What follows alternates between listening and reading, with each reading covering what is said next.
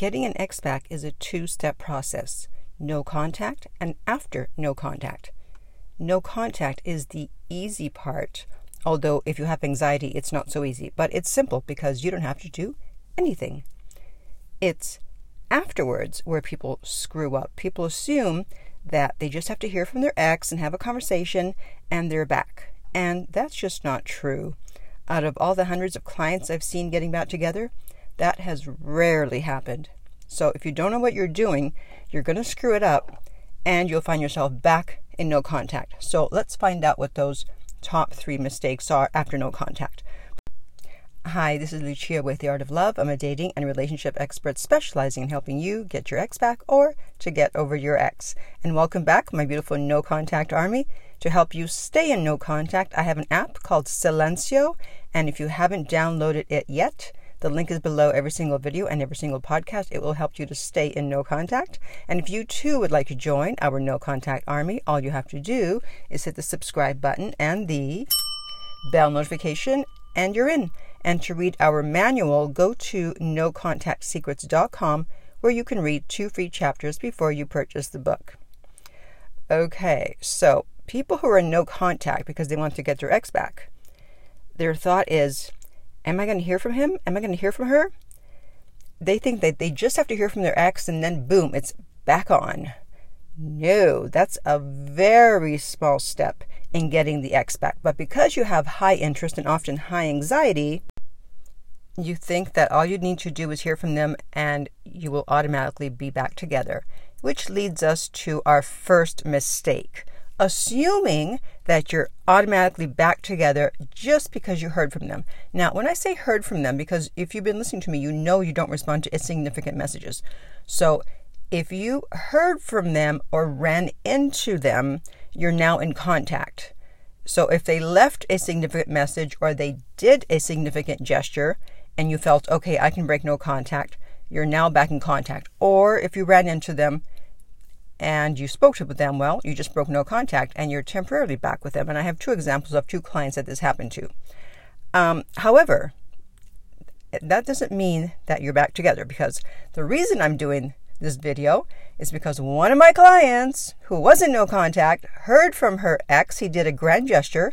So she started talking to him unbeknownst to me. For some reason, when people hear from their exes, they just feel, okay, yeah, don't need Lucia anymore. Yeah, we're back. Yeah, sure. And even after the grand gesture, he wasn't trying to see her. He didn't say anything about getting back together. So luckily, she got back in touch with me, and I put a stop to all that nonsense. And I said, no more te- texting. Stop it. So now she's back in no contact because she didn't do things correctly. She just assumed that they were getting back together. And my other client, who I've mentioned in a previous video, when he ran into his ex, they sat and had coffee for four hours. Now, you would think if your ex gives you four hours that, hey, we're back on, they want me back. Yeah, no. I know, it's crazy. And luckily, he was in touch with me the whole time. So I said, well, let's wait and see what she does next. Then she invited him out for coffee again. And I said, do not stay there for four hours this time. I said, half an hour at the most. Did he listen? Of course not. this time it was three hours. Okay, a little better than four, but still. Were they back on? No! It still took, if I recall correctly, about another month and a half to two months before they were finally back together and actually now they're engaged. So, again, people don't make the mistake of thinking, well, we're back in touch, so we're back together. No. Think of your ex as a feral cat, okay? So, with a feral cat, you just because they're in the house doesn't mean they're going to stay in the house, doesn't mean they're not going to scratch you. Remember, right now they're feral. So you leave the feral cat alone, see what he's going to do, what she's going to do, and then you'll have a better idea as to whether you can keep that cat inside or back outside. Because they may very well want to get back together, but most people are going to try to sneak back in, meaning they're not going to have a conversation. And so until they say something like, I want you back, I made a mistake, can we talk about getting back together? Can we fix things? Something like that. They have to say it. Don't just assume it.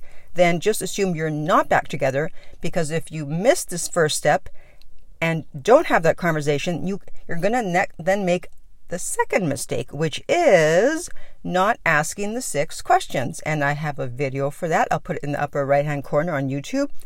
And regular listeners of mine, they know what I'm talking about. They know about the six questions. Because otherwise, you're making it way too easy for someone to come back. And they think they can just sneak back in. Anyone who's willing to break up with you once is willing to do it again. Would you ever have broken up with your ex? Probably not. You would have done everything to try and fix whatever was going on, and they didn't. They left. So they're probably not going to have a problem breaking up again. This is why I have the six questions, which they have to answer with great answers, not just with any old answer. And if they do, then you have a better chance of staying together this time. And you also have to discuss the issue or issues that led to the breakup. Again, people want to just sweep everything under the rug, pretend nothing happened. Oh, I just want to get back together. It's not just about getting back together, it's about getting back together correctly, or it will fall apart. Pretty much guaranteed. And by the way, if you're finding this helpful, if you can give this a thumbs up on YouTube, that way we can help the algorithm recommend it to other people, and they too can get their ex correctly back, or back correctly, whatever. All right, and then finally, the third mistake is being impatient to get back together because you want to alleviate your anxiety.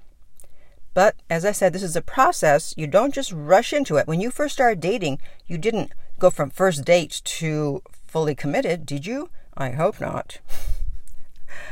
so you don't now go from broken up to back at 100. You have to start at zero and then uh, slowly back up to 100.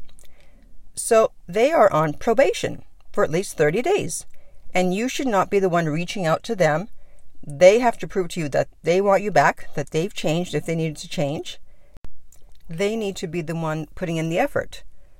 So don't be impatient to hurry up and get back to how you were before. It takes time. I know you have anxiety, but if you do it correctly and you get them back correctly, then you won't have to pull away and do no contact all over again. Because if you thought no contact sucked the first time, wait till you do it the second time or third time. Hopefully not. Okay, so now I want to hear from you. Have you made any of these mistakes after being in touch with your ex, and which ones did you make? And in the meantime, if you would like my help to get your ex back, contact me at theartoflove.net and we will send you the rates. They are not on the website, and the direct link is below every single video and podcast. If you found this video helpful, please like, subscribe, and share. If you're listening to this as a podcast, please rate and review. And finally, remember that love inspires, empowers, uplifts, and enlightens.